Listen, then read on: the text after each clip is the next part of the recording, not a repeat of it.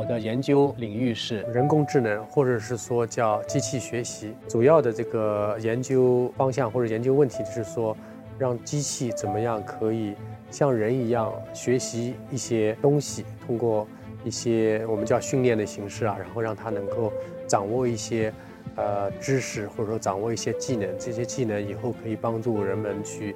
啊，解决一些实际问题，让人类的生活更加轻松，或者说更加方便。那这是应用的方面。从这个科学的角度来讲，我们就是说探索的是说能不能可以重新复制一个人类的这种智能，或者比人的智能更加智慧的这种技术。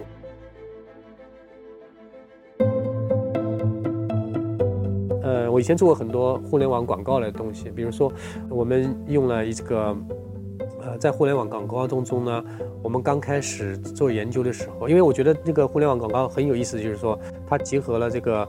机器学习还有经济学的原理，因为广告存在一个排名竞价的问题，对吧？有个 auction 的这个东西在里面，那么，呃，它就牵涉到你到底不光用户喜欢，你还同时要。呃，把这个最相关的广告 deliver 给最相关的用户，对吧？它同时也牵扯这个经济问题，因为这是广告主付费，最后他要从中，呃，有这个利润，同时也是一个大数据或者 machine learning 问题，是说这个广告要符合这个用户的要求，所以你要满足两方面的需求。不知道你有没有在买过书啊，或者看过电影？但是互联网上会跟你说，大家看这本书的人都会喜欢。这本这本这本这本书要推荐给你，对吧？我们这个这种算法叫 item base，基于这个电影的，或者基于音乐的，或者基于这个书的，给你一些推荐。那么还可以基于用户这个阶段，就是说我 measure 这个你的用户喜好和其他用户的喜好，我找到十个跟你相似的，然后看他们的这个喜好，呃，然后你还没有喜欢上的，或者你还没有在你的这个 playlist 里面，我们把它作为推荐，这个叫用户 based。搜索是个很常见的一个人工智能的一个应用啊。那么其中有一个我们技术名词叫 learning to rank，就是让机器去学习怎么样排序。那么搜索里面也很明显嘛，就是你把这个文章排到第一个位置还是第二个位置、第三个位置，其实很关键的。你要根据它的相似度，跟你这个呃用户检索的这个关键字它的匹配相似度进行匹配，然后你的目的要排的时候，使得用户。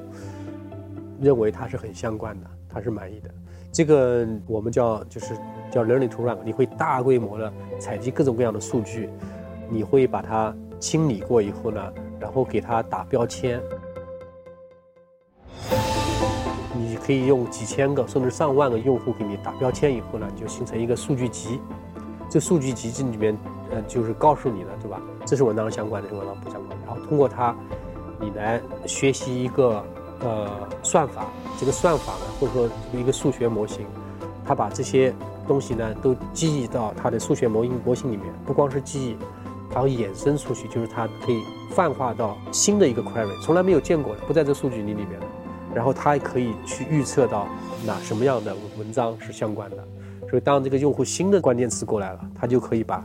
这个你完全不知道的这些文章，把它正确的排序出来，这整个我们叫。Learning to rank，所以这个研究的核心就是怎么样学习一个数学模型，能够从这个训练数据集里面把规律找到，然后把它再延伸到我从来没有见过的文章，我从来没有见过的用户的这个 query。